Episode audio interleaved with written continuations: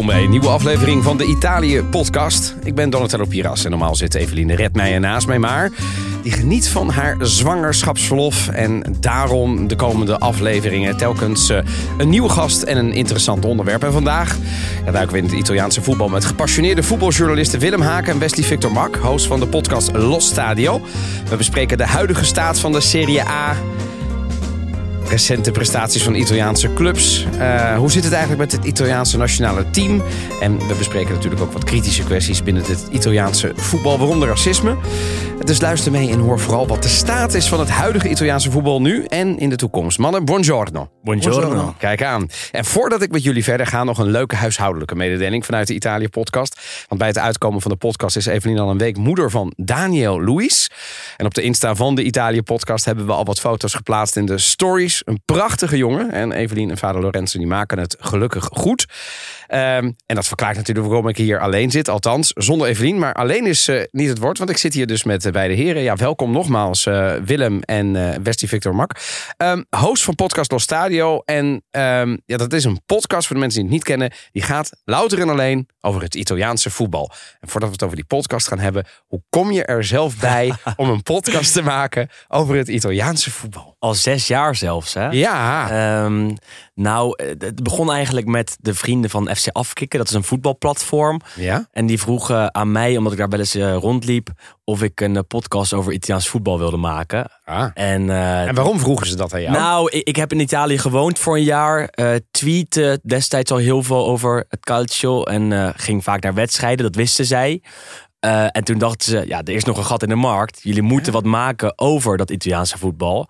Um, alleen, ja, een podcast maak je niet alleen. Uh, dat komt Nee. maar met één iemand. En destijds was ook uh, ja, Wes, noem ik hem altijd, al degene met, uh, met wie ik het kon maken. En toen zijn we begonnen. En, Wat, wat had ja, jij uh, met Ja, eigenlijk ook een beetje hetzelfde. Uh, ik heb ook daar een tijdje gewoond in, in Florence toen. En ik heb Italiaans gestudeerd. Dus zeg maar vanuit Ah, de ja. taalkant ben ik ook een beetje zo de, de voetbal nog wat meer ingerold. Want je was een voetballiefhebber. En ik was een voetballiefhebber. en dat is toen, ja. eh, Ja. ja, op een gegeven moment natuurlijk de Italiaanse kant een beetje opgegaan. Ook richt, ja, of tenminste na het WK 2006 was dat bij mij natuurlijk. Dat Italië wereldkampioen werd. Ja, komen we zo nog wel even En op dat moment, eh, ja, wij kwamen toen eigenlijk voor het eerst bij elkaar. We kenden elkaar we niet. kenden elkaar in die zin niet. We hadden wel Nee. een paar onderlinge zeg maar, contacten. Die, we- dus we wisten wel een beetje van elkaar wie Je we van waren. elkaars bestaan, En v- maar jullie waren social niet media best en friends forever. Nee, We zijn toen- samen toen een keer op dezelfde plek in Castellanza geweest in Italië. Castellanza. nog- Of all places. Ja, ik, ik, eh, ik werkte op de expo in Milaan. En Oh, in die kwam bij zijn, 2015. eh, ja, die kwam bij zijn stiefzus langs. ja. Ja, Ja. dus eh, Ja. we wisten van elkaars bestaan, maar dat werd pas professioneel een paar jaar later. Ja. En, eh, En vervolgens maak je dan een, een, een, een voetbalpodcast. Ehm, eh, al zes jaar. Eh, voor, echt voor de liefhebber natuurlijk. Want hè, bedoel, het, het gaat eh, niet over de Primera Divisione. Het gaat echt over de Serie A. Over het Italiaans voetbal. Volgens mij als, als de Azzurri spelen nemen jullie dat ook nog wel eventjes mee. Een beetje. Als, ja, als ja. het valt in de, in de, in de uitzendperiode, Ja. zeg maar. Ehm, en, ehm, eh, maar ik begin, ik ga nou even door met jou, Willem. Want jij, gaat, jij bent nog steeds ook actief in de, in de voetbaljournalistiek. Wat doe je nu? Zeker. Zeg Ik, maar. ik werk bij Southfields. Dat is een eh, productiebedrijf. eh, en die zenden eigenlijk eh, alles uit wat voetbal betreft in Nederland. En ik werk dan vooral bij Ziggo Sport. Ja. En Ziggo Sport, dat is het kanaal waarop de Serie A te zien is. Ja. Dus ik werk mee aan de uitzendingen. En, ja, nee, precies. Ja. Dat is de enige plek waar het me lukt om... Ja. waarvoor je de tv aanzet. Dus ik werk mee aan de uitzendingen en zorg dat de commentatoren sheets hebben met informatie. Oh, oké, Eh, kijk. dus ik ben daar redacteur. Heel goed, ja. En eh, wat is de ambitie? De ambitie is om zelf eh, volledig met Italiaans voetbal te werken. Dus commentator te worden. En straks hopelijk ook verslaggever of presentator. Dus de, de nieuwe Emiel Schellevis. Eh, ja, ja, Schelvis, precies. Ja. Dat, dat zou, zou mooi Toch? zijn. Die ja. al sinds jaar en dag... Absoluut. Hij is ja. Mr. Italië en ik werk veel met hem samen. En dat is hartstikke fijn om, om te doen. En ja, hopelijk lukt het ook om, net zoals hij, overal in Italië te zijn geweest. En te zorgen dat je er vol mee kan werken. Maar je bent hard op weg. En Wes? Ik werk bij Opta. Eh, dat is de dataleverancier van heel veel, ja, eigenlijk wereldwijd bijna alle competities. Ehm, en wij hebben nu dus ook met eh, Southfields eh, ja, ook contracten. En, en we zorgen dus ook gewoon dat inderdaad informatie die bijvoorbeeld nu Willem aan commentatoren geeft. Dat Ah. komt van ons. Kijk aan. Ehm, nou, dan weer terug naar Los Stadio. Ehm, eh, voor de mensen die het niet kennen, het gaat over het Italiaanse voetbal. En is het een objectief of een subjectieve podcast? We proberen denk ik objectief te zijn. Alleen we hebben allebei natuurlijk een clubvoorkeur. Zeker, en dat ja. is denk ik wel in ieder geval een van de redenen waarom eh, de podcast ja, zo leuk is. eh, ja, dat we hem al zes jaar maken. Dat wij echt zeg maar Ajax en Feyenoord zijn. Vertel, eh, want Wes, jij bent voor. Ja, ik ben voor Juventus, net als jij. Dus dat is Ja, de, ja. van oud zijn misschien de, de ja, in ieder geval de meest succesvolle club. eh puur, puur op prijzen gekeken. Zeg het maar gelijk, precies. Ook behoorlijk berucht natuurlijk. eh ja, Calciopoli 2006. Ja, nou, we- daar hebben we het in de Italië podcast zelfs ook nog over Precies. gehad. Hè? En dat hebben we, we, we hebben het niet heel vaak alleen maar over voetbal, maar we hebben het een paar keer over schandaal gehad. En we hebben het Goed, gehad. hebben, en, bij de en schandalen zijn Calciopoli- Juventus heel vaak bij betrokken. Helaas wel. Tegelijkertijd moet je natuurlijk ook wel zeggen: het is, het is you love it or you hate it. Hè? Er zijn heel veel fans van Juve in Italië. Maar er zijn, als je geen fan bent van Juve, dan ben je er waarschijnlijk Echt heel erg er tegen. ja. Ik eh, deed mee met een voetbaltoernooitje deze zomer op het park waar ik was. En ik had natuurlijk een Juve-shirt aan. En toen kwamen natuurlijk al van die, die, van die jongens naar me toe van 100 jaar jonger. En die zeiden... Non sono sicuro che mi piace questa maglia. Ja, weet je, ik ben, niet, ik ben niet heel blij met dit shirt. Ik zei, ja, dat weet ik, maar Ja. ik ga hem niet uitdoen. Dus dat is een beetje Juve. En jij bent? Ik ben fan van Inter. En dat is eh, de dat grote de andere. rivaal van Ja. Juve. Dus die staan eh, over twee weken tegen elkaar. Derby tegenover elkaar, precies. Ja. Ehm, En hoe komt het dat je, bedoel, eh, hoe komt het dat je, eh, want je bent niet in Milaan geboren. Nee. Eh, je bent niet eh, zoon van een eh Willem. Precies. Ja. Nederlandse kan dat niet. Ehm, ik ben fan van Inter geworden in het jaar dat ze de Champions League wonnen. In 2010. 2010. Eh, Wesley Sneijder, Ja, met. Mourinho, Milito was de spits. Mijn favoriete speler. En sindsdien ben ik ze altijd blijven volgen. En ja, nu is het 13 triple, jaar hè, later. pakten ze toen. Ja, ze waren zo goed. Och. En daarna wonnen ze jaren niets meer. Maar ik bleef ze volgen. Ik bleef naar Milaan gaan. En inmiddels ben ik, eh, ja, kan ik toch wel zeggen, 100% eh, procent Interista. Ja. Ehm, en daardoor staan wij in de podcast, en ik ook een beetje met jou, tegenover elkaar. Want Nou ja, en Juve hebben, hebben toch een beetje een hekel aan elkaar. Ik wilde het niet een enorme rivaliteit maken. Ook omdat het dan 2 tegen 1 wordt. En dat wil ik niet mijn geweten Het hol van de leeuw. En ben ik. precies, nou ja. Eh, en, dan, en, en waarom voor Juve? Eh, nou, bij mij was het dus inderdaad rondom het WK 2006. Was eigenlijk het eerste echte eindtoernooi wat ik gewoon volledig van begin tot einde echt meemaakte.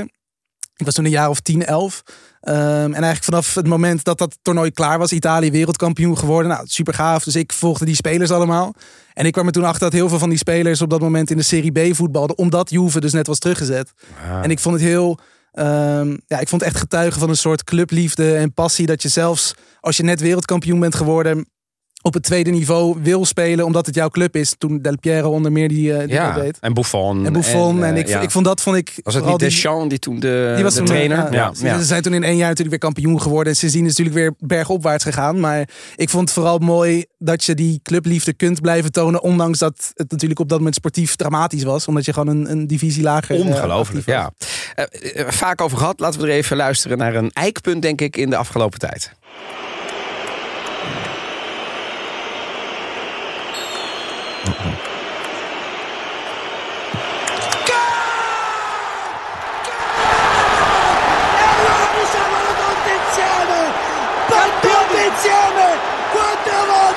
Siamo campioni del mondo! Campioni del mondo! Campioni del mondo! Campioni del mondo! Abbracciamoci forte e vogliamoci tanto bene! Vogliamoci tanto bene! Perché abbiamo vinto! Abbiamo vinto tutti stasera! Abbiamo vinto tutti! Ja. Abbiamo vinto Een eh, bekend eh, fragment. Eh, de ijzingwekkende penaltyreeks in 2006 Italië. Frankrijk. Italië werd toen wereldkampioen. Doelpunten van Materazzi en Zidane. Zidane. uiteraard. Grosso met Zidane. En Fabio Grosso, dat, dat, dat hoorden we net. En toen werd Italië wereldkampioen in 2006. En we gaan daar niet heel lang over stil, want het is niet een terugblik podcast van de ervaringen van het Italiaanse.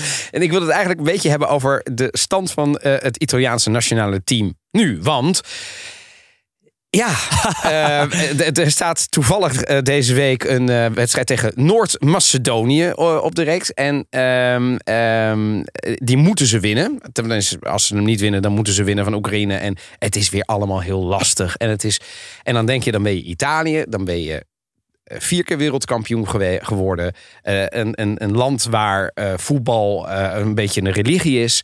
En als ik nu kijk, in vergelijking met vroeger, dan denk ik, het is al lastig met die kwalificatie. Met wie worden er geselecteerd? Er zijn geen spitsen, er zijn geen vedettes. Hoe moet ik daar nou naar kijken, mannen? Ja, met een, eh, met een beetje een pijnlijke blik, denk ik. Want eh, als je kijkt naar het team van 2006, dat was fantastisch. Met veel legendes, met veel goede spelers. Kijk je naar dit elftal, dan is er eigenlijk niemand die het team draagt.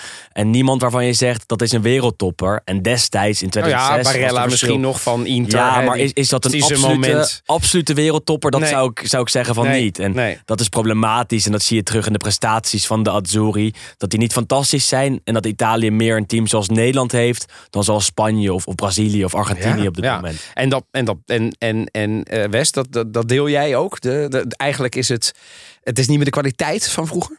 Nou, kijk, het is natuurlijk een hele andere situatie ook, denk ik. Je hebt nu in ieder geval... Kijk, Italië is ook nog steeds regerend Europees kampioen... wat we niet mogen vergeten, ondanks alle recente malaise. doen we zeker niet, maar het is wel een beetje de stroham waar je aan Ja, maar vasthoudt. Ja. maar Want dat- als je je dan vervolgens niet kwalificeert Ja, voor het toernooi daarop volgend. Ja, absoluut. Is het is niet de eerste natuurlijk keer natuurlijk, want ze waren ook af, afwezig 2008. in het WK 2018 met 2018 in, in, in, het? in eh, twee dagen, Rusland. Ja, twee dagen geleden was het volgens mij zes jaar geleden dat Buffon in tranen Ja. tegen Zweden dat ze toen 1-0 moesten, of dat ze moesten winnen dat het 0-0 werd. San Siro. ja, het is gewoon heel lastig en ik denk dat ze natuurlijk zeker onder Mancini op een gegeven moment ja, ze werden Europees kampioen. Toen was het voetbal in ieder geval bij Vlagen leuk. En, Ja, maar nou, ook, dat ook was- niet per se nee. met fantastische eh spelers die er echt bovenuit staan. Ja, want ook toen, was dat het is succesvol. namelijk twee jaar geleden. Ja. Niet doen alsof dat een eeuwigheid. Mhm. De, de- ongeveer dezelfde spelers. Misschien zou je kunnen zeggen dat het middenveld een beetje verouderd is. En dat Ja. dat, maar ja, toen hadden ze ook nog niet Ja, goed, toen had je nog wel senatoren natuurlijk. Had Chiellini nog achterin die echt waar. de Ja, lijnen Chiellini en. Bonucci waren dan de, degene die het achterin neerzetten. Maar ook voorin, ja, eh, eh, ik bedoel, mis ik heel veel spitsen die we twee jaar geleden hadden. En Italië nu ineens. Maar er was wel veel meer teamspirit destijds voor mijn Ja, hè, Dus ja, ja, die ja, speelt nu ergens in Noord, eh, Noord-Amerika. Ja, in Canada. Ja. Maar ehm, je had Vialli natuurlijk als teammanager Ach, met het ja. verhaal erachter, inmiddels overleden. Die gaf het elftal zo'n spirit en zo'n wil om te winnen. En dat zie je ook in een mooie documentaire over dat, eh, dat EK. Waarbij Vialli echt... Ongelooflijke eh, motivator. Ja, die spreekt en, en iedereen die luistert en die wordt door hem gemotiveerd. En ik denk dat dat destijds wel een effect heeft gehad op dat EK. Dat Italië nog meer een team was dan, dan nu. En dat is toch wel helemaal weggevallen, zou ik zeggen. Waardoor ze Ja. het heel moeilijk hebben. Ja, ik, ik, ik, laten we even proberen te analyseren waardoor dat komt. Want het is nog altijd een land van 60 miljoen inwoners. Dat is een groot land in Europa. Het is een land met een enorme heritage op het gebied van voetbal. Alles ademt naar voetbal. En als je de grootste anarchist tegenkomt in een of ander bergdorp... is de kans heel groot dat hij ook gewoon aanhanger is van... Juventus. Nou, het, het is grappig dat je dit zegt. Ik, kom- ik, kom- ik was een keer in Liguria met twee van mijn beste vrienden. En toen dachten we, nou, we gaan niet ergens aan die toeristische boulevard. Dus toen hebben we de auto gepakt. We zijn gewoon, ik denk, drie kwartier gaan rijden. Toen kwamen we aan in een heuvel. Op een heuvel, links een eh, restaurantje, rechts een restaurantje. Nou, we hebben gewoon gezegd, we pakken die. We zijn daar gaan zitten. We werden geholpen door een enorme kerel met een enorme hanenkam. En dat je denkt van, nee, oké. En binnen no time ging het over... Forza Inter. dus weet je, Ook dat mooi. is, dat is Italië. Ja, en ja. en, en eh, eh, begin dit jaar eh, hadden wij te gast Marco van Basten. Toen hadden we het ook eh, over eh, voetbal. En hij zei er dit over. Wat mij opvalt is dat er een enorme hoeveelheid buitenlanders in de Italiaanse clubs allemaal vertegenwoordigd zijn. En eh, met name eh, mensen uit eh, Joegoslavië, hè, de, al die eh, landen die uit het vorm- ja, ja, hè, ontzettend veel. En eigenlijk de Italianen mis ik. Normaal gesproken in onze tijd, helemaal in het begin toen wij met z'n dan drie buitenlanders en de rest Italianen. Al die Italianen waren goede spelers, allemaal stuk voor stuk. En de vraag is eigenlijk, waar zijn die gebleven? En ik denk ook dat Italië is ook een modern land geworden. Italië is ook zeg maar, met heel veel andere dingen bezig dan alleen maar voetbal. Voetbal was vroeger was het een religie. En eh, ja, daar, daar was ook iedereen mee bezig. En je ziet dat Italië ook steeds meer zeg maar, welvaartsprobleempjes krijgt. En ja, het voetbal wordt, wordt nog wel steeds gevolgd en ook wel beleefd, maar niet meer in die mate zoals ik denk dat het vroeger was. En ehm, ja, dat heeft ook te maken met het feit dat bijvoorbeeld zo ontzettend veel buitenlanders bij al die Italiaanse ploegen zijn. Dus het voetbal van kinds af aan, dat eh, wordt denk ik op een andere manier beleefd dan zeg maar in de tijd dat wij opgroeiden. Ja, mannen. Delen jullie deze analyse? Zou het daar mee te maken kunnen hebben? Dat bijvoorbeeld Inter, ik noem Inter, eh, eh, dat is inmiddels niet meer zo. Maar zeker toen ze de triple wonnen. als, er, als Materazzi meedeed, nou, dan deed er een Italiaan mee. En verder zat er eh, weinig Italiaans bloed in. Is natuurlijk heel, en, en dit is Inter, maar dit geldt voor Udinese. Dit geldt, er zijn heel veel teams waar Ja, bijna geen Italiaan meer doorstroomt. Het is heel moeilijk om vanuit de jeugd in Italië door te stromen naar de eerste elftallen. En, waarom dat zie je heel erg terug. Uh, in Nederland heb je vaak onder 21 teams waar je Ja. kan rijpen. In Italië zijn die er niet echt uh, op een hoog niveau. Uh, of onder 23 teams, dus de jong teams waar je kan spelen. Je ziet jong Ajax, jong PSV. Uh, in Italië heb je dat nu eigenlijk alleen met Juventus die, En Atalanta die, uh, sinds en Atalanta. Ah, oké. Uh, en bij andere teams zie je dat er een heel groot gat is. Waardoor sommige spelers zo vaak worden uitgehuurd of verhuurd. Uh, en dan er niet doorheen komen. Uh, het is een unicum als het wel lukt bij die grote teams. Waardoor dus, je... de, dus de doorstroom van talent. Exact. Dat is, dat is een van de grote problemen. Absoluut. Um, en inderdaad de komst van heel veel buitenlanders. Het is heel makkelijk om inderdaad een speler uit Servië of ja. weet ik veel wat te halen. Uh, en dan inderdaad die jeugdspeler geen kans te geven. En, en waarom is dat makkelijk voor de mensen die denken: hé, hey, maar wacht even, zo'n jeugdspeler die heb je. Dat is ook niet nou ja. waarschijnlijk ook goedkoper dan ja. dat je er een moet kopen van de markt. Waarom is het dan toch zo dat het makkelijker die is? Die jeugdspeler is nog niet goed genoeg. Nee, Italië uh, is een land waar je nu moet presteren en niet over een paar jaar. En er zijn maar een paar clubs waarbij de jeugd de kans krijgt. Welke clubs zijn dat? Sassuolo bijvoorbeeld, waar heel veel jeugd er doorheen komt. Atalanta heeft een hele goede jeugdopleiding. Dat zijn eigenlijk ook uh, de, de, twee teams in Italië ja. die een beetje de subtoppers die tegen en dank toch ondanks de budgetten wel heel goed blijven presteren. Bologna hoort daar misschien bij, maar als je naar Inter, naar Juve, naar Milan kijkt ja. uh, en ook naar Napoli. Napoli is kampioen. Uh, daar heeft nog geen enkele speler onder 21 gespeeld dit jaar. Nog nul. 0% van de speelminuten is gespeeld door een speler onder 21. Toch? Is zorgelijk en slecht. Waardoor je weinig Italianen ziet die doorbreken. En die weer echt van een uh, wereldniveau zijn. Want dat duurt heel lang. Uh, een voorbeeld is een speler van Inter, die Marco. Uh, maakte afgelopen weekend Ongelooflijk een fantastische goal. goal. Of het nou bewust was of niet. Nee, maar die is hij eerst... zei uiteraard zelf van wel. ja, ja, maar zijn teamgenoten van niet. Nou, dat terzijde. Maar hij is eerst vijf keer verhuurd voordat hij in het eerste elftal van Inter kwam. Dus de weg is lang en niet iedereen uh, kan die bal wandelen. En, en komt dat uiteindelijk op okay. het hoogste niveau terecht. En Wes, als je luistert naar Marco van Basten, dan zegt hij ook ja, hè, de, de, buitenlanders. Ehm, en dit is natuurlijk niet een podcast waarin we allemaal buitenlanders willen shamen. Maar eh, kijk, je, je, als Marco van Basten het zegt, dan mag ik het vast herhalen. Hij zei ja, misschien zou je er wel park, paal en perk aan moeten stellen. Hè. In Engeland hebben ze volgens mij wel een regel die zegt, ja, je moet minstens een bepaald aantal jeugdspelers opstellen. Dat hebben ze ook niet in Italië. Alles is maar voor de korte klap en de, en de snelle winst. Ja, en het, dat, ja, je hebt in Engeland inderdaad die soort homegrown rule. Dus je moet dan inderdaad een bepaald aantal, nou, in ieder geval Britsen in dat geval, spelers onder contract hebben. Of in ieder geval spelers die een langere periode in je eigen jeugd of in Engeland hebben gevoetbald. Ja, en dat doen ze vanwege die talentontwikkeling, neem ik ja, aan, on, toch? onder, ja, onder meer. Maar ik moet nu wel zeggen, het is, um, ik denk recentelijk wel, ja, vooral in het, in het ja, uh, Atalanta en Sassuolo hebben natuurlijk een beetje het voorbeeld neergezet van als jij met een goede jeugdopleiding, een Ja. goed beleid, rustig beleid. Vooral dus niet elke week, elke maand, elk jaar een trainer ontslaan, maar gewoon iemand vasthouden. Um, en inderdaad een goed scoutingsapparaat hebben ze wel een soort voorbeeld gezet voor andere ploegen. Frosinone Je ziet nu inderdaad dit seizoen bijvoorbeeld met Bologna. Die halen dan wel vooral veel buitenlandse talenten. En je ziet dat die grote teams en- kijken ook naar Sassuolo, Ja, kijken ook ja, naar... maar je ziet heel veel, want bijvoorbeeld bij Inter teams. natuurlijk met een, een, een Fratesi die daar nu van Sassuolo naar Inter is gegaan. Ja, Juventus Eh, probeert het al jaren met Berardi. Dat. Berardi bijvoorbeeld. Je hebt Scamacca die jeugdspeler natuurlijk meer, dan via, Nee, maar inmiddels niet meer. Nee. En je hebt Scamacca die inmiddels dan via Engeland toch weer ook weer in, bij Atalanta is beland. Dat zijn ook allemaal jongens uit die Sassuolo school. De Zerbi, de trainer van Brighton, die nu door heel Europa wordt gezien als een Ja. van de, ja, dat is de nieuwe Guardiola, oud trainer van ja. Sassuolo. Dus je ziet daar echt wel ehm, dat zij een voorbeeld hebben gezet en dat inmiddels ook wat de wat grotere clubs. Je ziet nu bij, in ieder geval bij Juventus, ja, mede door dan het tweede team wat ze daar hebben opgezet, dat er ook steeds meer jeugdspelers doorkomen. Een Nederlander zelfs. Nederlander Dien Huizen Ja. zit nu voor het Ja. eerst bij de selectie dit, eh, dit, dit seizoen. Ja, Dus je hebt er echt wel, en ook ik ben nu wel op iets benieuwd. Hoe, oude- hoe oud is Dien? Hij is, die is 18, 18, ja. zoon, 18 zoon jaar. van Donny Huizen, oud speler. ja, maar 18 jaar. En ik bedoel, ik, ik hoop, eh, alleen eh, eh, als ik het goed heb, hè, en jullie zijn natuurlijk de experts.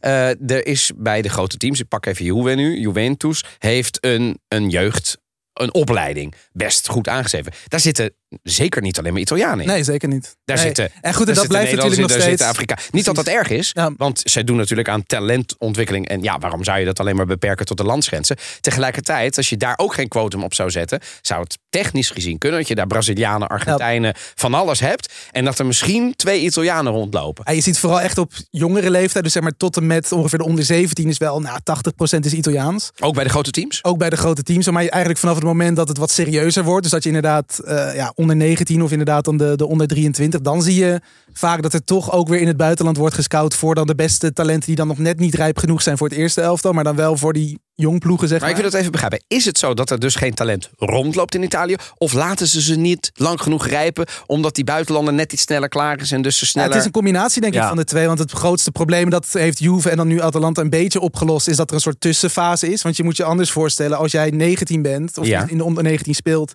Nou, dan ben je tussen de 17 en 19 jaar oud. En je moet dan direct op, op Serie A niveau ja, voetballen. dat, dat is En bij Dat- Juventus. En, en dat bij Juventus bij gewoon een topclub. Dus dat, is, Ja. dat gat is veel te Eigenlijk, groot. als je dat zou doen, dan raak je opgebrand, denk ik. Zo Ja, is je het. Dan, Ja, ja. dat, dat, ook Als je- als je het al aan kan, dan... Je bent niet goed kijk, genoeg. Kijk naar wat er bij de licht gebeurde. Zeg. Ja. Hij maakte drie keer een hensbal en toen was hij ook al meteen... eh, ja, Terwijl, dus- ja, was geen slechte speler. Dus het feit dat er nu inderdaad zo'n jong ploeg is, wat we natuurlijk ook in Nederland zien met ja, wat je net zegt, jong Ajax, jong PSV, jong AZ, dat is toch een soort van eerste kennismaking met wat meer volwassen voetbal. Want goed, in die onder 19 speel je ook alleen maar tegen leeftijdsgenoten. Het is goed om getest te worden tegen in ieder geval ja, wat oudere spelers en een iets hoger Ja, niveau. precies. Maar het probleem blijft in ieder geval ook nog bij die jong ploegen die in Italië wel actief zijn, dat dat de Serie C is. Dus dat is het derde niveau. Dus dat is eigenlijk nog steeds niet om over naar huis te schrijven. Maar het Nee. mag ook gezegd worden, er is ook geen spits. Het is niet zo dat er een spits van 19 was die fantastisch had kunnen zijn en die die niet het zorgen gebroken. En hoe kan dat dan? Want Ja, dat is de vraag. Wat, ik, ik, ik sprak er toevallig gisteren over met eh, eh, journalisten. Ik kennen van het eh, vrouwenvoetbal en het Engelse voetbal. En eerste vrouwelijke voetbalcommentator van de NOS, Suze van Kleef. Ja. Ehm, volgens mij ook collega bij eh eh, Ziggo Sport eh, geweest, Geweest, ja, bij ja. jou. Ehm, en, en, en die zei, ja, eh, kan het ook het DNA zijn van Italië? Dat ze wat meer verdedigend zijn ingesteld en dat ze spelen om niet te verliezen wellicht? Nou, ik dacht, als ik, Ja. als ik met Italianen speel, eh, ik zelf, en ik, bedoel, ik heb natuurlijk nooit op welk niveau dan ook gespeeld, maar je speelt altijd op elke leeftijd wel toernooitjes en dat soort dingen, wedstrijdjes. Wat me altijd opviel als ik dan alleen maar met Italianen speelde, dan wilde ik al op gaan bouwen. En no, no, no, no, no, tranquilo, tranquilo. En dan werd het balletje weer ellenlang rondgespeeld. En ik dacht, ja jongens, kom op. No, no, no, abbiamo cinque minuti, daar. Weet je wel, van, van rustig aan, we moeten vooral... En dan dacht ik, ja, daar zit misschien wel een kern in. We moeten dat vooral, we moeten niet ons, ons helemaal gaan opbranden. Terwijl bij Nederland natuurlijk eh, sinds Ja, het is echt een 88 verschil van filosofie. aanvallen. Zeker. En het is de keus voor de ervarenheid. Dus als je in Italië kan kiezen tussen iemand van 21 of van 28, dan kiezen ze in Italië altijd voor degene van 28. Die heeft meer ervaring, heeft meer meegemaakt, weet wat er moet gebeuren, heeft in de Serie A gespeeld. Reden waarom die senatoren, waar Ja. Wes het zojuist over had, de Chiellini's, de buiten, tot hoge leeftijd nog op dat niveau spelen. Want dan geven ze het liefst nog de voorrang aan hen. Absoluut. Want die jongeren die zouden te frivol en te onervaren zijn. Precies, zo is het. En dat zie je ook in de Italiaanse Ben samenleving. jij het daarmee eens? Eh, Oeh, goede vraag. Eh, wel een klein beetje, denk ik. Als je kan kiezen tussen Bonucci van 30 en iemand van 21 die misschien net zo goed is of misschien iets beter, dan zou ik wel kiezen voor Bonucci die ervaren is en precies weet wat hij moet doen om bij Juventus die overwinning over de streep te trekken. Eh, waardoor Want je- uiteindelijk gaat het om de, het resultaat. En om- het gaat om de punten. Dat is Dat bij is- Juve ja. al helemaal zo. Dat, dat staat zelfs in het shirt. Het enige wat telt is winnen. En Ja. ja, dan, eh, dan helpt het meer om, om dat met een ervaren man te doen, denk ik, dan eh, met een, een, een jongen die eh, misschien toch een klein foutje maakt op het beslissende moment. Maar dat betekent dus, gemaakt. als de teams dat blijven doen, eh, de grote teams, hè, kijk naar Milan, kijk naar Inter, kijk naar Napoli, kijk naar Juve, eh, ja, dan, dan, dan komt die jeugd er op dat niveau niet doorheen. En dan kun je Nee. dus beter gaan spelen in het buitenland of ergens anders. Of bij Sassuolo of Atalanta. Ja, en, dat, dat zou, ja. en wat je dus ook ziet, is dat dat Italiaanse team ook steeds meer spelers van Atalanta, Sassuolo. Maar dan kijk ik daarnaar, dan denk ik, ja. En dan sta je dus tegenover Engeland op Wembley met alleen maar spelers die in de Premier League spelen. Hoe moet ik dat lezen, Wes? Ja, goed, dat is, dat is natuurlijk wel de, de lastige... Mij een beetje angst in. Nee, tuurlijk, maar het is, dat is wel de lastige uitkomst van zo'n hele situatie. Als jij de jeugd geen kans geeft op hoog niveau, gaat de jeugd op lager niveau spelen. Waardoor, als de rest van jouw selectie veroudert, je dan terug moet vallen op spelers die middenmoot Italië zijn gewend. En de middenboot Italië gaat op... Het is eh, niet eh, slecht, maar als je dat nee, inderdaad maar- vergelijkt met bijvoorbeeld een Engeland of een Spanje, waar gewoon iedereen bij Real of Barcelona Mhm, of Bayern München of ja, dat, dat, dan, dan zie je inderdaad groot, ja, toch die verschillen terug. En ehm, ik denk inderdaad wel wat, wat Willem net ook zegt. Het is ook een klein beetje Italia, ja, Italië eigen. Dat je natuurlijk toch Ja? iets meer kijkt naar de oude garde dan de jonge mensen de kans geeft. Je ziet ook op de, op de, op, ja, op de arbeidsmarkt natuurlijk dat heel veel jonge, Ja. Gewoon hoog opgeleide ja, eh, ja, studenten, mensen die dan net zijn afgestudeerd. Ja, en die gaan allemaal- baan die en die gaan gaan naar het buitenland voor toe. Ja, want de- je krijgt geen kans. En dat in Italië is een gevleugelde uitspraak. Italia, Italia un paese per vecchi. Ja. Ja. het Italië is een, is een land voor oude mensen. En je bent in Italië nog een talent op voetbalgebied als je 25 bent. is in Nederland ben je dan al een routinier bijna. Ja. En dat is een groot verschil. Maar toch gebeurde er ook dit. Grazie signore che ci ha dato il calcio! Grazie signore che ci ha dato il calcio! Che ci fa abbracciare! Che Abbracciami, ci fa sognare! Abbracciami. Che fa... Che sembravano senza speranza. Per le persone care che non ce l'hanno fatta. Che lo sapete che sono lì accanto a voi. Per chi ha rubato 10 minuti di sonno accasciato sulla scrivania. Pronto a ricominciare per salvarne un altro. Per quelle bare sui camion. Per i giorni passati a sentire solo ambulanze. E per il coraggio di riprendersi. Di lottare. Sorridere. Per il coraggio di stare insieme. Di andare sui balconi a risultare come faremo adesso. Siamo campioni d'Europa. Ja, en dit was twee jaar geleden, jongens. Ik bedoel, de, het, het- die analyse is eigenlijk, als ik hem helemaal plat snoeihard. Talentontwikkeling eh, vergeleken met de topclubs en de topdivisies in Europa loopt. eh, Italië doet daar echt iets anders. En, en, en je ziet dat steeds meer terug in het nationale team. En dan toch twee jaar geleden, met een team wat onvergelijkbaar is qua talent met 2006. Eens? Ja. Eens, ja. worden ze toch Europees kampioen. En ja, ik wil best toegeven dat er misschien af en toe wat geluk zit in een toernooi. Of in een flow. Of in, maar je wordt wel Europees kampioen. En je hebt ook gewonnen van teams die ja, op papier wel beter, spelen. Ja. Ehm, dus, eh, ik bedoel, ehm, is dit... Nou, hou je hier maar vast, want dit gaat de komende 20 jaar nooit meer gebeuren. Of, of kan het om, omdat er eh, goede coaches zijn die een team smeden nog steeds? Nou goed, kijk, ik denk WK's en EK's zijn altijd natuurlijk toernooien op zich. Je hebt natuurlijk ook Ja. Griekenland gehad in 2004, die dan opeens Europees kampioen worden. Dus Ja, dat is waar. het- je hoeft eigenlijk, Ja. als je een beetje geluk hebt met een Maar is, loting... dat het, en- is, het, het, is Italië nu het Griekenland van Europa Ah, geworden? nee, dat Nee, niet. dat Nee, niet, Zo slecht is het ook weer niet. Oké. Het is natuurlijk ook wel in 2020, of ja, 2021 toen vanwege corona natuurlijk. Wat Willem net zegt, je had ook het hele verhaal rondom Vialli wat meespeelde. Die natuurlijk toen net weer was gediagnosticeerd met, wat was het? Eh, straatkanker of ja. pancreaskanker. Ja. Dus dat, ik denk ook wel dat het echt helpt om ehm, ja, een beetje cru gezegd een soort van verhaal te hebben of een persoon te hebben voor wie je het doet. En ik denk dat dat groepsgevoel En de dat was wel heel coronacrisis erg, die eh, natuurlijk ja, heel precies, heftig dat was. Dat hoorden we in hier. Italië. En voor de Italianen. eh, Die er niet meer waren in- ja, inmiddels. precies. Hè, dus dit, dit, dit, dit ook, eh, ineens werd er in, worden de voetbalcommentatoren worden dan ook ineens poëten in Ja, Italië. het was Dus- echt een soort ja, groter ja, geheel ja. waar Italië Ja. het gevoelsmatig toen ook voor deed. En dat groepsgevoel Ja. is inmiddels natuurlijk ook, ook weer weer, ja, En- weg en, en trainer weg. En, ja. Er is wel talent, natuurlijk. Er is wel iets talent. In dat elftal had je inderdaad Barella, je noemde hem net al. Ja. Chiesa, wat echt een Ja. hele goede voetballer Ja. is. Dus zo ontzettend slecht is het niet. Maar het is gewoon niet meer zo goed als in 2006. Of Maar waar zijn de 82. spitsen? Ik ga toch weer terug. Ik bedoel, wie gaat die bal erin leggen, jongens? Voetbal is Op zich is dat uiteindelijk... Je moet scoren. Ja, Wie Ja, gaat die op zich bal? is dat natuurlijk ook niet iets wat echt heel recent is gebeurd. Want eh, wie is de laatste goede spits van Italië? Was Luca Inza- Toni. Inzaghi, eigenlijk, toch? Ja. Nou, Gilardino, weet Ja. je wel. Dus, eh, we- ja. Ja, maar, ook dat niet was op ook geen wereldniveau wereldtopper. Nee. Nee, maar dat was wel topscorer in de... In de, in de, Italië wel, ja. maar goed, dat, Ja. is, dat is ook iedereen geweest.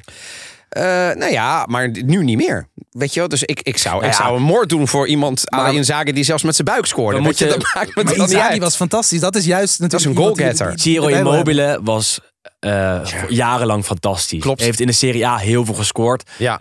Pech voor hem dat hij bij de Azzurri niet presteert. Nee, Want hij is wel een goede spits. De Want- speelstijl, denk ik. Ja, maar er, zijn, Eh, er is geen trainer die hem daar, zeg maar, eh, Nee. in, in, eh, in, in, in, als een doelpuntenmachine kan inzetten. Het is ook iets mentaals, denk ik. Bij Lazio is hij op zijn plek. Hij scoort daar, tenminste scoorde tot dit seizoen aan de lopende band. Ja. Kwam hij bij Italië, dan had hij heel veel problemen. Ja. Ook omdat hij in een 4-3-3 eh, niet presteert. Bij Ja, Lazio speelt hij in een andere formatie. Dus het heeft met veel dingen te maken. Maar uiteindelijk, als je niet scoort... eh, wordt het ook wat mentaals, denk ik. Je, kent het verhaal van de ketchupfles. Als er één doelpunt eh, uit is, dan volgen er snel meer. En bij Immobile is dat ene doelpunt er bij Italië bijna nooit echt uitgekomen. Waardoor hij in een ritme kwam. En er was altijd veel kritiek op hem, maar eh, hij had wel een hele goede spits voor Italië kunnen zijn. Ja, Met wat ja, maar had kunnen telt niet. Ja, nee, we zo is het. Ja, En dan- ja, ja, maar dan gaan we dus nu spelers naturaliseren. Zo gaan we dus eh eh, Retegui eh, halen uit Argentinië. En met alle liefde die ik heb voor mensen die ook Italiaanse voorvaderen... het halve land zouden we kunnen naturaliseren. Dan. absoluut. Dus is dat nou wat je wil als land? dat, is, dat is niet the way to go. Maar ja, je moet toch. Ja, het is, het is een beetje raar om te zeggen, je moet toch. Maar ik denk dan inderdaad kun je beter toch het vertrouwen geven aan een, aan een jonge speler. Ehm, dan misschien aan iemand die uit Argentinië komt en überhaupt nog nooit Maar- voet aan grond in Italië heeft gezet. Cam- Op Camoranesi was er ook bij in 2006, toch? Of vergis ik me? Nee, zeker, is maar ook het een Oriundo. Het is zeker, niet een Ja, van de voor eerste. de, een maar- Oriundo is ja, is een, een, een een, ja. genaturaliseerde, hij is iemand met een, met, een, met, een, met een dubbele culturele achtergrond. En hij was ook geen echte Italiaan en werd toch wereldkampioen in en 2006. was zeker toen ook een van de betere spelers natuurlijk. Dus, je ziet het wel vaker. En vaker. Ja. Thiago Motta, om iemand te noemen, is gewoon een Braziliaan die voor Italië speelt. Dus je hebt heel veel voorbeelden, eh, ook in het verleden, van echt langer terug, dat dat het geval is. Allemaal het, waar, Het voelt nu, maar op dit moment Lu- voelt het wat gek. Maar Luca Toni, eh, Francesco Totti, Roberto Baggio, Alessandro Del Piero. Hebben, hebben ze allemaal niet uit Argentinië gedaan. die nee, hebben het allemaal kunnen presteren. En die, die lopen er niet meer rond. Dat kaliber speler. Ik, ik probeer ze te zien. Ik probeer Mhm. objectief naar een Barella te kijken. Al speelt hij in een, in een, in een, in een, in een ander team. Ja, helaas. Maar ik, ik zie hè, af en toe, denk ik ook dat hij... ehm, hij heeft een hele goede periode gehad. Hè, dat hij echt iedere wedstrijd dacht welke. Mhm, mhm. Maar nu is het weer even wat minder. Is zo, ja. ja, Ja. ja. Maar het gaat bij elk land in golven, denk ik. Oké. Zelfs Brazilië heeft niet altijd een fantastisch elftal.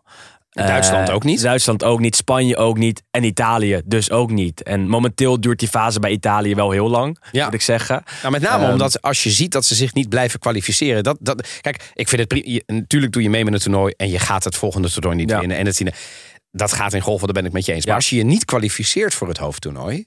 Ja, dat, dat, ja. Ja, tuurlijk. Ik, eh, kan, kunnen we eh, Spalletti, hè, die, die kennen we natuurlijk, eh, want we gaan een beetje rustig ook eh, eh, afscheid nemen alleen maar van het Italiaanse Mhm. nationale voetbal. Even naar de Serie A. Ehm, de coaches, die zijn wel goed bekend. Hè? Absoluut, meer dan. Eh, je noemde de Zerbi net al, die zit bij Brighton, is een jonge Italiaanse trainer die modern voetbal speelt. Eh, jong en modern en Italiaans gaat vaak niet samen. Contradictio in wel. terminis, Ja, maar zo hier is kan het. het. Ja, traint niet voor niks in Engeland. nu. Nee, zo is het. Die, ja. die kreeg de kans Ja, ja. niet gelijk bij een grote club. Maar die zijn er wel meer geweest. Bedoel, Ja. je hebt oudere trainers die het goed doen. Hè? Een, een Ancelotti die al sinds jaar en dag eh, vastgeroest lijkt in, in Madrid en er nooit meer weg gaat volgens mij. Eh, mensen die het goed doen en dan een, een, een beetje minder. Maar ja, ook internationale prestaties hebben. Mancini is daar wel een voorbeeld van. En we hebben Spalletti. Wat moet ik bij- met die man? Want die, ja, dat is natuurlijk niet een coach die twintig jaar al allerlei dingen heeft gehaald. Maar die heeft vorig jaar wel ongelooflijk goed gespeeld. Ja, of eh, gepresteerd. Spalletti is een heel bijzonder mens. We hebben het in de in Wij houden stadion- van hem. Wij Ja, houden van echt heel veel van Spalletti, hem. Ehm, ja, goed. Ja, het, is, het is een soort poëet. Het is een docent. Het is gewoon een soort leermeester. Echt van de oude stempel. Hij is een hele eloquente en welbespraakte trainer. Wat eigenlijk ook niet... Dat is wel een beetje Italië eigen. Dat trainers vaak heel goed eh, de pers te woord kunnen staan. Ja. En sowieso zich heel goed kunnen uitdrukken. Ook over allerlei verschillende zaken. se Ja, met voetbal ja, te maken hebben. Eh, maar nee, ja, Spalletti is gewoon een hele bijzondere, bijzondere man. En hij heeft nu afgelopen seizoen ja, met Napoli iets gepresteerd wat nou, ja, 30 jaar lang niemand anders is gelukt. Maar is dat. eh, ehm, eh, eh, kunnen we zeggen, voor de mensen die dit niet gevolgd hebben en deze podcast luisteren en denken: oh ja, dat Napoli is kampioen geworden.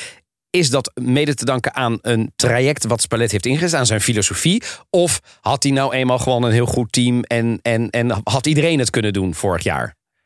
Jullie hebben het Oeh, gevolgd. Allebei, denk ik. Ik bedoel, eh, Napoli had fantastische spelers vorig jaar. Hebben ze nog steeds. Dus volgens mij zijn Ehm, één of twee weg. Bedoel, ja, het is en nu staan ze vierde en de Ja. trainer is ontslagen. Ah, ja. Ehm, dus Spalletti heeft zeker wat goeds gepresteerd. Hij eh, liet ze mooi voetballen. Hij is een gekke trainer bij een gekke club in een gekke stad. En dat een- past een- allemaal met een fantastisch totale samen.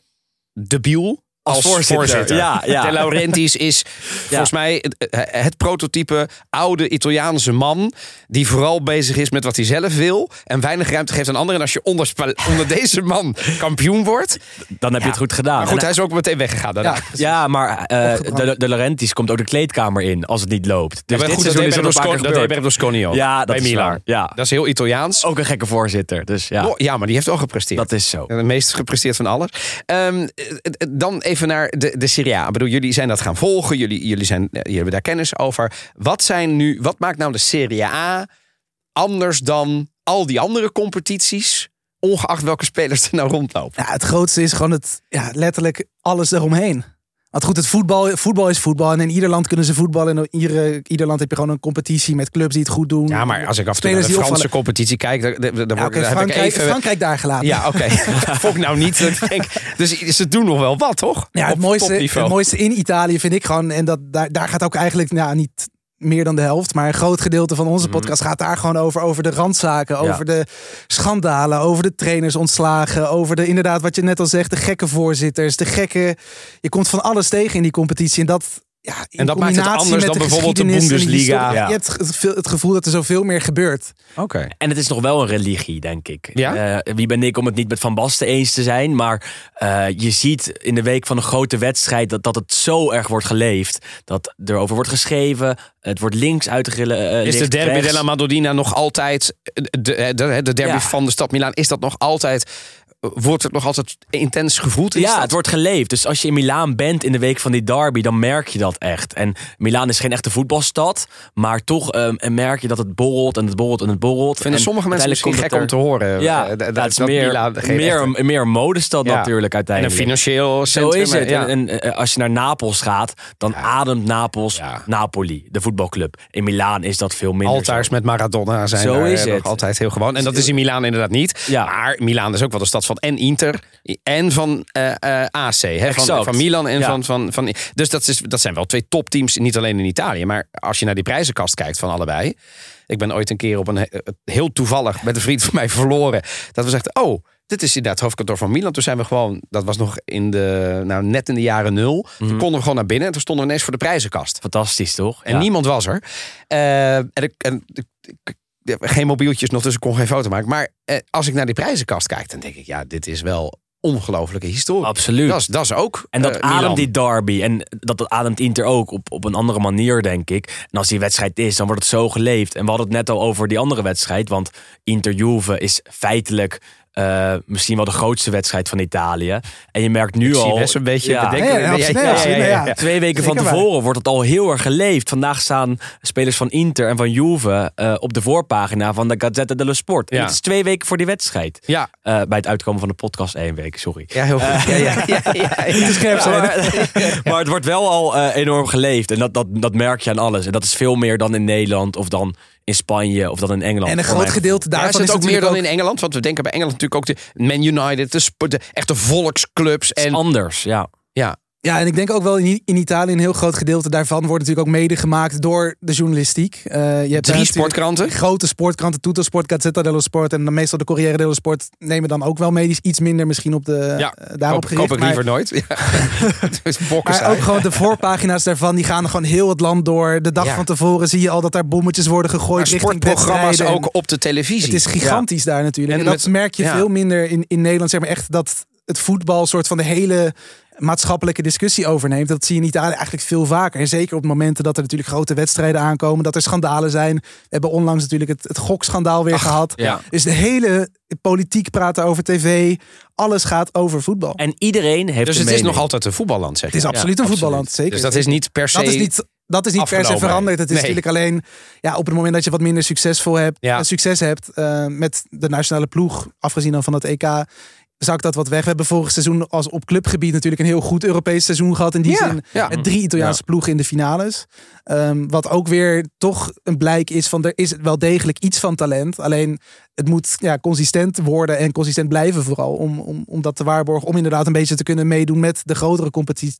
Competities zoals bijvoorbeeld Engeland. En het mooie is ook, vind ik, dat iedereen een mening heeft. Want die, die drie kanten, één komt er uit Rome, één uit Turijn, één uit Ja.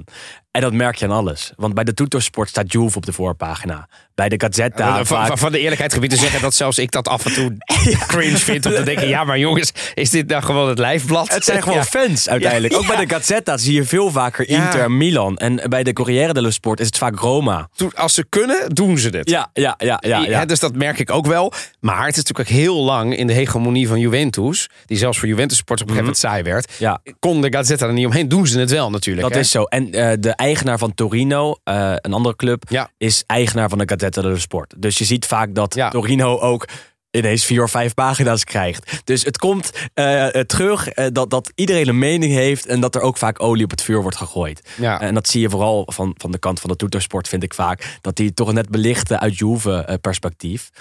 wat ook mag. Alleen echt neutrale journalistiek bestaat in Italië Eigenlijk niet op voetbalgebied. Bestaat het in Nederland wel? Want ik bedoel, als ik Meer. Ik bedoel, ik ga geen namen noemen. Nou, laat ik er één noemen die Siert, die af en toe eh, heel veel verstand heeft van Spaans voetbal. En dan zie ik hem een Italiaanse wedstrijd en dan eet ik mijn kussen op. Mhm, dan denk mhm. ik, ja, ja ik, weet, ik weet ook niet of dat heel objectief is. Ja, ik als denk, ik dat, eerlijk nee, ben. ik denk dat een commentaar is natuurlijk nog iets anders. Maar als je gewoon puur in de Nederlandse sportjournalistiek kijkt, gewoon wat eh, AD Sportwereld, je hebt. VI Pro, dat zijn Ja. natuurlijk ook over het algemeen vrij neutrale, objectieve berichtgeving. Maar ze- heb je die niet in Italië? Heeft iedere krant, La Repubblica, La Stampa, eh, Corriere, eh, Corriere della Sera, dat is niet della Sport. Die hebben natuurlijk ook een voetbalkatern, of een sportkatern moet ik zeggen.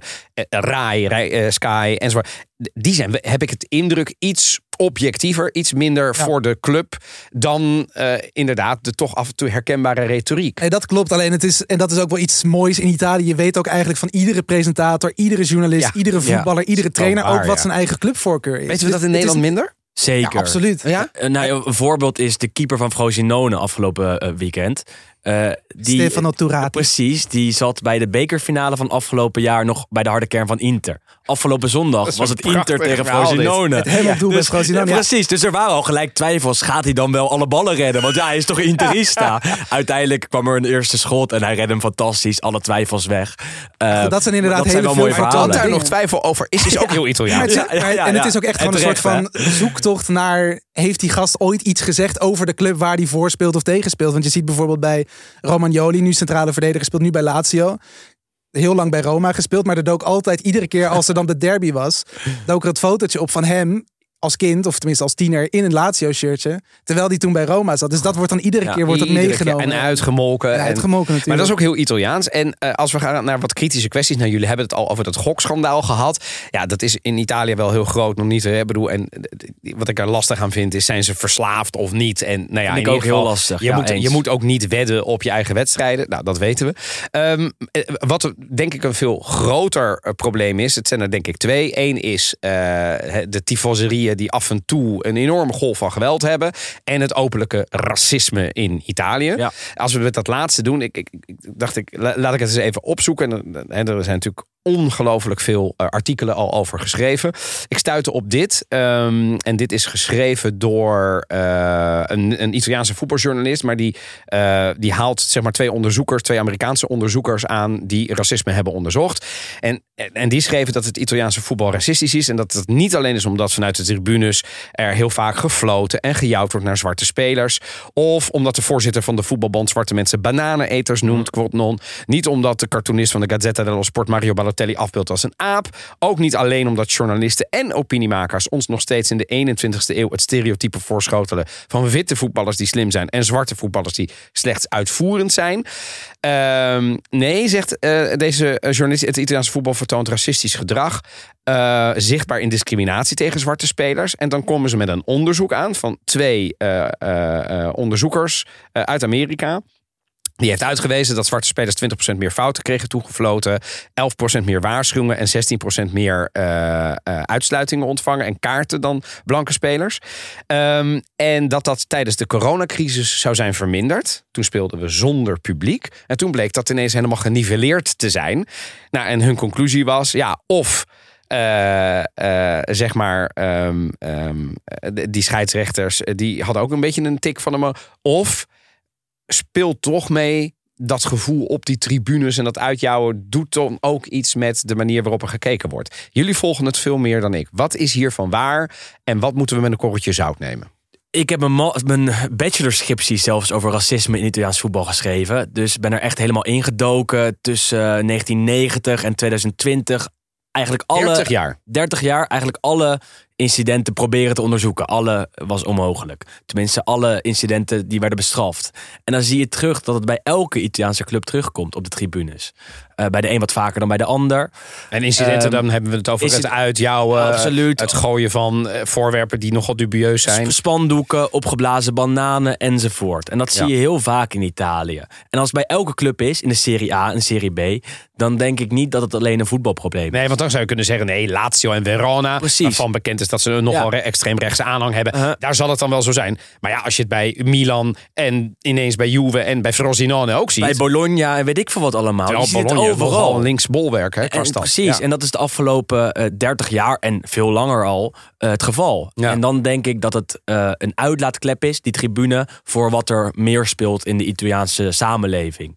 Eh, en het is natuurlijk heel makkelijk om tijdens een wedstrijd dan ineens een apengeluid te maken of weet ik veel wat. Op straat doe je dat minder eh, Dat lijkt mij ook. Ehm, Dat je in een winkelcentrum dat doet, dat lijkt me precies. toch, sta je zelf voor aap. Zit je bij, bij, bij Roma eh, Lazio en de tegenstander eh, is zwart, ja, dan, dan eh, hebben eh, sommige fans op de tribunes de neiging om in plaats van uit te fluiten een apengeluid te maken. Maar wat er het rare is, dat het 9 van de 10 keer zo is, dat als dat gebeurt en je kijkt naar je eigen team, daar lopen natuurlijk ook Natuurlijk. Donkere en spelers Dat maakt het gewoon heel erg Mhm. eh, ja, ironisch eigenlijk in die zin. Eh, maar ja, goed, wat Willem zegt, ik denk echt wel dat het een soort van gevolg is ook natuurlijk van de hele maatschappelijke Ja, samenstelling. je hebt natuurlijk ook heel veel in Italië discussies over inderdaad dan Afrikanen die natuurlijk via Lampedusa Ja. Italië binnenkomen. Waar natuurlijk ook een heel groot migratieprobleem groot. is. Ja, En ik denk eigenlijk ook hetzelfde als we het dan weer eventjes naar Nederland trekken. Wij hebben nu natuurlijk een heel groot geweldprobleem op de tribunes. Waar Ja. alles ook maar op het veld wordt Ja. gesmeten. En wedstrijden worden gestaakt. En dat is dan natuurlijk ook... eh, nou goed, moet er niet een heel politiek ding van maken. Maar nou ja. je zag natuurlijk vanaf het moment dat die coronaperiode was... dat natuurlijk mensen zich daar tegen keerden. Tegen de overheid, tegen de instanties. Dat dat natuurlijk ook een klein beetje nu nog steeds in onze Het is een eigen voetbal is samenleving... altijd een Ja, uitlaatklep Ja. geweest van allerlei sentimenten in de samenleving. Ja. Dat was in Nederland zo. en Dat is in Italië zeker zo. Absoluut, ja. En, en toch speelt het dan in Italië dus mee dat. eh, en dan het, het, het grappige vindt. Het grappige. Het, ik weet niet welk woord ik er moet, moet gebruiken. Maar wat mij opvalt is dat er dan altijd wordt gezegd. Dan wordt er zo'n voetbal. En die zegt. Ja, maar zo bedoel ik het helemaal niet. En ik ben helemaal niet racistisch. Dat is en, het. en dan roept hij dat hij, dat hij natuurlijk eh, vrienden heeft in een shawarma tent. Of Ja. dat hij, weet je wel. Dan denk ik. Ja, gast. Maar. Ja, ja. denk nou na. wat- Dit Het, inlevings, niet. het inlevingsvermogen is gewoon echt ja, non- hoe kan dat? Ze weten het ook niet. heel vaak... eh, Is het omdat het land qua immigratie nog niet zo ver is als bijvoorbeeld landen als Engeland, Nederland? Het is heel anders, maar ik denk nog steeds ook gewoon een heel groot probleem is inderdaad het, het, inlevingspro- eh, het inlevingsvermogen. Want je ziet ook op het moment dat er inderdaad dan iets gebeurt, dan is het de hele week of Ja. nou, een paar dagen met geluk eigenlijk al, gaat het dan daarover en dan is het oplossingen zoeken, oplossingen dit, oplossingen dat. Maar zelfs bijvoorbeeld dingen die eh, een paar jaar geleden was er op een gegeven moment tegen racisme, had, hadden ze dan een kunstenaar, dat was dan de Italiaanse bond, hadden dan schilderijen gemaakt van apen met een voetbal. En dan denk ik van ja, het idee daarachter Met, zal met een vast... kleurtje. Want Dat- iedereen heeft een kleur. En dan met, met, met Ja, drie... met- met een eh, soort eh, we, zijn, eh, van we zijn allemaal apen, Ja, toch? Ja, het? ja, dat was dat het. maar Of je dat- nou geel, paars, zwart of weet ik veel wat bent. Eh, was ook het onderzit bijna. Nou ja, dat het kan idee daarachter... En iedereen die dat in het buitenland zag, die dacht meteen... Ja, ja, Wat is ja, dit? Ja, ja, en ja. het heeft nog lang geduurd. Althans, in, bedoel, het is niet binnen een uur teruggetrokken. Nee. Toch? Die. Dus dat zegt iets over... Feel the room. Ja, en dat is vrij lastig natuurlijk. Zeker als jij natuurlijk ziet in heel veel organisaties. Nou goed, je noemt het nu natuurlijk net al dat de voormalig eh, voorzitter van de Italiaanse Bond hetzelfde had over dat zwarte spelers bananen aten. Ja, als jij natuurlijk een heel soort bolwerk hebt wat de macht heeft. En dat zijn alleen maar blanke mannen van 60 plus. Ja.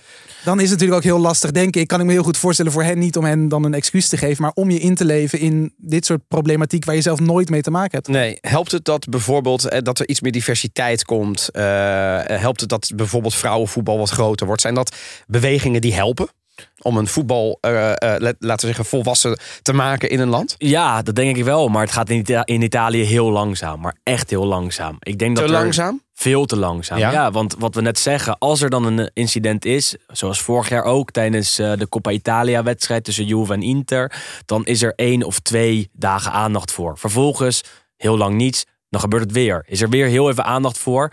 Maar er is nooit een structureel plan gekomen om het aan te pakken. Dus, ze, dus eigenlijk eh, zijn ze brandjes aan het blussen. Dat is het. En ze, ze doen iets met incidenten. maar het leidt altijd weer op. beleid Ja, ja, dat is, is, er eigenlijk niet. Nee. Eh, eh, is dit ook bij de topclub zo? Is dit ook bij Inter en bij. Juve ook? Absoluut. Je ziet het bij elke club dat er heel vaak ofwel een klein incident is, wat ook heel groot is natuurlijk, of dat er echt iets opleidt waarvan iedereen denkt: dit kan niet. En dan duikt de pers erop. Bij de kleine dingen eh, is er nul aandacht voor. Dan, dan zegt de speler het misschien een keer, of dan eh, hoor je het zelf op de tribune. Ik ben vaak eh, nog wel bij wedstrijden. En eh, veel fans hebben toch net de neiging om als een zwarte speler iets doet van de tegenstander, dan of harder uit te fluiten, of inderdaad een oerwoudgeluid te maken.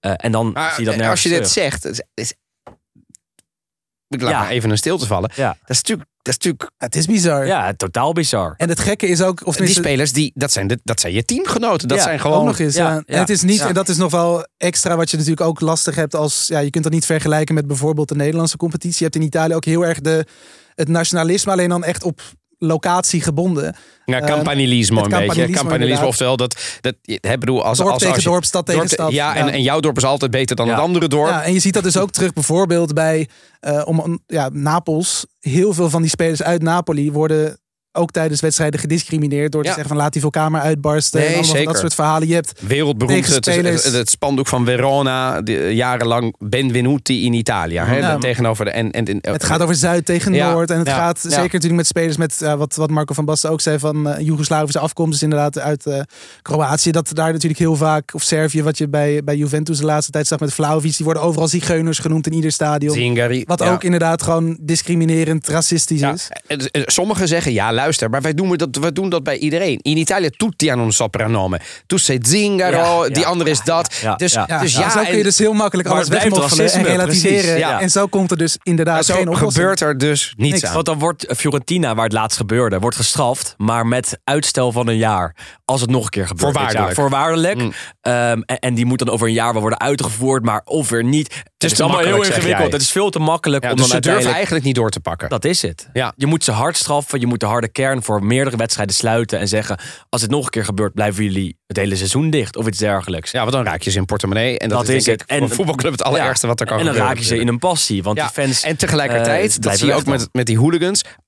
Kunnen die clubs, hebben die wel macht om die supporters Nee. kle- eh, aan, aan te Nee. kunnen? Ja, tot op zekere hoogte. Maar eigenlijk is het antwoord ja, wat Willem zegt. Nee, je hebt eh, bij meerdere ploegen waar eigenlijk de, in ieder geval de leiders van die harde kern zo invloedrijk zijn. Ja. Dat zij eigenlijk beslissen of er überhaupt mensen naar dat stadion komen. En of er überhaupt iets gebeurt. Ik, ik herinner me nog eh, een paar maanden terug was dat. eh, Pioli, de trainer van Milan, die op een soort audiëntie ging in gesprek met de harde kern. En hij werd daar echt uitgekafferd. En dat ik dacht, wauw, nu zijn de rollen wel heel erg aan het draaien. Hoe, Nou, hoe kijk jij daarnaar? Ja, dat blijft natuurlijk gewoon heel, heel Zie ik in Nederland niet zo snel gebeuren. Ja, op zich is dat, ja, ik weet niet of dat nou echt Italië eigen is, maar je ziet wel dat die jongens heel veel macht hebben. En ehm, nou goed, Italië is natuurlijk sowieso op zich prima met de georganiseerde misdaad. Die organiseren zichzelf Ja. vaak goed.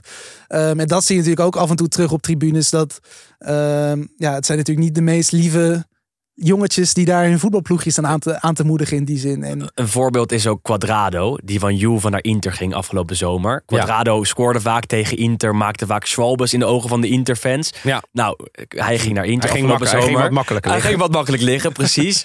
Eh, dat vonden jullie ook, denk ik, maar dat maakt niet uit. Ehm hij heeft bij Inter getekend afgelopen zomer, Ja. bij de aartsrivaal. Ja. Toen he- heeft de harde kern van Inter gezegd... Prima, liever niet. Maar als hij komt, dan moet hij bij ons op audiëntie komen. Eerst. Dan moet hij zeggen dat hij voortaan onze waarden tegenwoordigt. Onze eh, Ja. club eh, vertegenwoordigt. En niet meer gaat duiken. Toen is Quadrado inderdaad Ja. een week later naar de harde kern Bizar, gegaan. toch? Ja, dat is ongelooflijk. Zou in Nederland niet op die manier gebeuren, denk ik. Nou, Berghuis had het kunnen doen. Had het kunnen doen, is niet er gebeurd volgens mij, voor zover wij weten. Iedere week nog heeft dat. Ja, ja. Ehm, we gaan eh, eh, eindigen met een eh, korte vooruitblik op de toekomst van de Serie A. He sets off, he decides he's going on a run. Anything can happen. And for the second season, he produces a truly spectacular solo goal.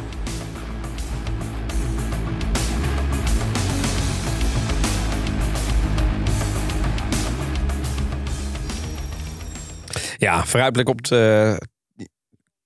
Ja, we gaan. eh, er zijn allemaal fantastische doelpunten. Ehm, eh, vooral van Napels, ook eh, Napoli vorig jaar. Ehm, ja, de toekomst van het Italiaanse voetbal, met, met name als je kijkt naar de Serie A. Er is een ongelofelijke concurrent bijgekomen, mannen.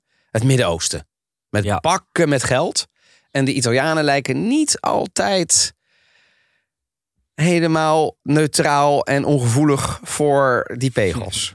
Is het een bedreiging? Niemand, niemand in de voetbalwereld tot nu toe, eerlijk gezegd. Nee, nee. Eh, Is het een bedreiging, zoiets? nou, ik denk in, in die zin, dus, ja, die Saoedische competitie is denk ik gewoon een bedreiging. ehm, ja, voor niet specifiek alleen voor Italië. Want je ziet nu natuurlijk ook heel veel spelers die vanuit Engeland. Die spelers Ronaldo, heen, dus, eh, ja. Maar ook Ronaldo, die natuurlijk allemaal die kant. Neymar. Ehm, dus in die zin is dat een bedreiging financieel gezien vooral. Maar dat was de Premier League ook Dat al. was de Premier League eigenlijk ook. Want het is natuurlijk niet voor Ja. niks dat in Italië heel erg is Maar daarvan gelobbyd zeiden we dan nog, dat is tenminste nog Europa. Ja. En dan, weet je wel, dat is nog... Maar nu ga je naar een... Je gaat echt ergens anders. Ja. Is dat erg? Of is dat gewoon hoe de, hoe de voetbalwereld werkt en de markt werkt? Nou, op zich werkt het natuurlijk zo. Ehm, en ik denk wel, en dat is voorlopig nog, eh, nog wel, denk ik, de, ja, het, het, het geval dat het natuurlijk nog niet op niveau is. Eh, in de zin van, als jij in de top 5 Europese competitie speelt, je speelt Champions League, je speelt daar echt op het hoogste niveau wat je kunt spelen. Ehm, en de Saoedische competitie, of nou, pak een beetje ook Amerika, of natuurlijk al die andere zandbakcompetities waar de laatste tijd wel spelers naartoe zijn gegaan. Dat is nog niet, daar ga je niet meer naartoe, zeg maar, voor de sportieve uitdaging, ondanks dat iedereen dat altijd zo netjes zegt. Ehm, dus Ja. in Ja, dat geval ik is ben- het ik ben nog niet- niet Mancini, hè, die zei ook, ik ga, ik ga niet voor het geld. Absoluut niet voor het geld. Nee. Gaan altijd voor het ja, ja, ja, ja, ja, Ja, ja. Het, het, het zou wel fijn zijn als ze het gewoon wel een keer zeggen. Dat ze zeggen, ja jongens, het it was just an offer. Ja. I couldn't refuse. Ik ga dit gewoon twee jaar doen. En ik, ik heb het hier met Evelien ook over gehad. Ik bedoel, als ik morgen 10 miljoen geboden krijg om in Saudi-Arabië een, jaar lang te televisie... Even denken of ik... Natuurlijk ga ik dat doen. Ja. Een jaar lang voor 10 miljoen. Dus ik zou, ik zou maar, bedoel, ja, maar dan verlogen je jezelf. Eh, Oké, laat ik dat een jaartje doen dan. Ja. Weet je wat ik daarna kan doen met mijn hele gezin? Dus het is ook wel een beetje, het is voor mij makkelijk om te roepen, nou Ronaldo zegt, joh, jongen, jongen. We... Ik vind het bij Ronaldo, Messi en Neymar een beetje raar, omdat ik denk, bedoel, hoe loaded wil je zijn? Ja, Wat heb je nou nog meer nodig? inderdaad, je ziet het vooral natuurlijk bij, ja, niet om weer naar de buitenlanders te gaan, maar bij Afrikaanse jongens die over het algemeen natuurlijk niet uit de meest rijke opvoeding Nee, komen. Of Zuid-Amerikaanse Of ook wel Zuid-Amerikaan. vaak. Maar geef ze ongelijk. Toch wat meer de broodvoetballers. En je ziet nu inderdaad dat als die zoveel geld geboden krijgen, ja, het is natuurlijk heel moeilijk om daaraan te weerstaan. Maar het voordeel in, de, in die zin is dat die competitie nog niet, want je ziet nu ook met Ronaldo, ja, het is nog, Nee, hè? hij scoort daar vaak, maar Ja. dat zegt ook meer iets over de competitie, denk ik nog, dan over Ronaldo. Dat is ook het als is hij wel- de IJsselmeervogel zou spelen, zou die ook vaak Het scoren. is wel een concurrent, want afgelopen zomer kon er een speler naar Napoli. Een speler van 21. Eh, Napoli, Italiaans landskampioen, speelt in de Champions League. Ja. Mooie club, fantastische fans. Ja? Uiteindelijk ging hij naar Saudi-Arabië. Ah. Hij zei, ja, hier hebben ze een goede trainer. Eh, over wie gaat het? Eh, Gabri- Veiga. ja, precies. Oh ja, Is Ehm, Ja. En die ging daarheen, die ging naar Saudi-Arabië, Ja. niet naar dus Napoli. Het gaat, het, dus het is niet alleen de Italianen, het zijn niet alleen de, Ja. de, de, de, de Afrika. Iedereen is daar vatbaar Absoluut, voor. ja. En het, is het ook een geduchte concurrent qua geld voor de Premier League aan het worden? Absoluut, zeker. Want En op ze zich is hebben dat meer niet geld nog. Nee, ik wij zeggen, zijn dat geen is- fan van de Premier League. Tenminste, ik niet. Maar ehm, en we hebben het vaak over de Super League gehad in het verleden. In principe is de Premier League de Super League. Want die hebben zoveel geld. Die hebben Ja. alle macht bijna. Eh, en Italië kan daar inderdaad niet tegen opboksen. En gaat maar dat ooit nog veranderen? Of zeg je nee, dat echt de jaren negentig, dat is waar. komt nooit meer terug. Dat komt nooit Nee. meer terug. Maar je zag het afgelopen jaar in de Champions League dat er alsnog wat verrassends kan gebeuren. Maar dan, dan moeten we daar dus op hopen, mannen. Ja. Dat er dus af en toe nog wat verrassends gebeurt. Of kan het wel zo zijn dat met goed beleid die Italiaanse competitie wel weer iets in achting gaat Tuurlijk. stijgen? Kijk, Dat goed, wel, goed ja. beleid, dat, daar, daar valt of staat een voetbalclub mee. Want je ziet nu bij Chelsea eigenlijk geen beleid. Wel heel veel geld er tegenaan gooien. Die Bakken staan halverwege de, de Premier League. Dus je ziet wel dat... eh, Paris Saint-Germain, bakken met geld. ja, Willen goed, altijd die worden dan nog champion- kampioen. En Ja. dat zegt dan ook weer Ja, maar die willen heel graag. de Net zoals Juve is er één grote frustratie. Ze hebben Champions de Champions League niet. Is ze niet gelukt. Nee, maar je ziet wel, zodra er, tenminste als er een club is met beleid, je ziet er nu inderdaad met Brighton, eh, gewoon een ploeg, ja, een beetje vanuit de krochten van het Engels voetbal opge, zich opgewerkt door middel van goed beleid, inderdaad trainers aanhouden, hele goede scouting. Zie je nu dat zo'n klein ploegje relatief gezien heel makkelijk een topcompetitie in kan. En dat is denk ik wel de, hetgene waar de Italiaanse competitie, of in ieder geval de Italiaanse clubs zich aan vast moeten houden. Dat als je goed beleid levert en ook gewoon daar ja, aan vasthoudt. Dus niet iedere zomer met de wind meewaait van nou het is nu een jaartje slecht. We ja. gaan Mhm. op, opeens de 180 graden draaien. Snap hem. Dan kun je inderdaad wel succes behalen. Laatste rondje is voor eh, hoe gaat het eindigen in eh, de Serie A? Want ja, eh, Derby d'Italia is over een week. Ehm, op dit moment staan er een paar teams goed bovenaan. We hebben het over Inter, we hebben het over Juve. Die twee eigenlijk. Ja, oké, maar bedoel, vlakken we nou Napoli helemaal uit dit jaar? Komen, kunnen die Nou, nog terugkomen? Wel met de trainer die ze nu hebben. Walter Mazzari is eh, bij het opnemen van deze podcast genoemd als opvolger van... eh, Als dat gebeurt, dan, van, eh, van de, van de ja. Garcia, de oude trainer. Ja. Nou ja, dat is niks, denk ik. Dan wordt het niks. nee. Ehm, en Milan, Milan? daar is ook veel twijfel. Eh, dus wat mij betreft gaat het tussen Juve en Inter. En dan, wie, wie Ja, gaat er dan het langste eind trekken? Ja, ik durf het niet te zeggen, Donatello. Want? Want? Ja, ik denk, dat Inter, ik denk dat Inter de favoriet is. Ja, wat- wat denk je? Ik denk dat Inter de favoriet is. Dat zij de beste spelers hebben. ehm, aanvallend gezien beter zijn dan Juve. En daardoor meer punten gaan pakken dan uh, Juve. Wat uiteindelijk de, de meest geduchte concurrent zal zijn. Maar waarbij Inter denk ik toch een stukje eh, beter is. Ja, zeg ik als objectieve, ja, ja, objectieve journalist. Hè? We hebben één keer Inter. Gaan we naar, naar Wesley. En objectief ook gewoon hetzelfde sta ik in. Ik denk vanaf het begin van het seizoen was wel vrij duidelijk dat Inter wel de beste selectie had. Ook gewoon denk ik het meest uitgebalanceerd. Um, en ja, Juve heeft natuurlijk dit seizoen in die zin het voordeel tussen aanhalingstekens dat er geen Europees voetbal is. Precies, dat zou straks in dus maart, maart, april best wel uh, kunnen helpen. Want Inter is nu natuurlijk al geplaatst voor de volgende ronde van de Champions League. Wat positief is voor hen natuurlijk, maar ook maar het ligt al, zorgt het voor gaat wat meer altijd in het nieuwe jaar. Het gaat toch altijd om na de winterstop, hè? Ja, dat je dan moet pieken. Daar moet je sowieso je punten pakken natuurlijk. Maar ik denk dat Inter wel gewoon de, ja, objectief gezien de favoriet is. Maar... En jij? Ik, noteer, ik noteer twee keer Inter. Nou, ik, ik, ik hoop, en dat zeg ik gewoon eerlijk. Uh, ik denk, ik denk als, het, als ik het nu zou moeten zeggen, denk ook Inter. Beste kaarten. Ik hoop een beetje op dat effect na de winterstop. Mhm. Als Juve echt alleen nog maar, ja, misschien de Coppa Italia nog maar, vooral de Serie A heeft. En Inter, hoe verder ze komen, dat doet iets met je selectie. Misschien raakt er een. En die druk waar je op twee echt topniveaus moet presteren. Ja, dan hoop ik maar dat Juve het enige nadeel is, zeg ik als Juve-supporter... ik hoop dan niet dat het met con muso dat het op z'n Allegri's is, dat ze alles met 1-0 winnen. Tot nu toe gebeurt het wel dit jaar, ja.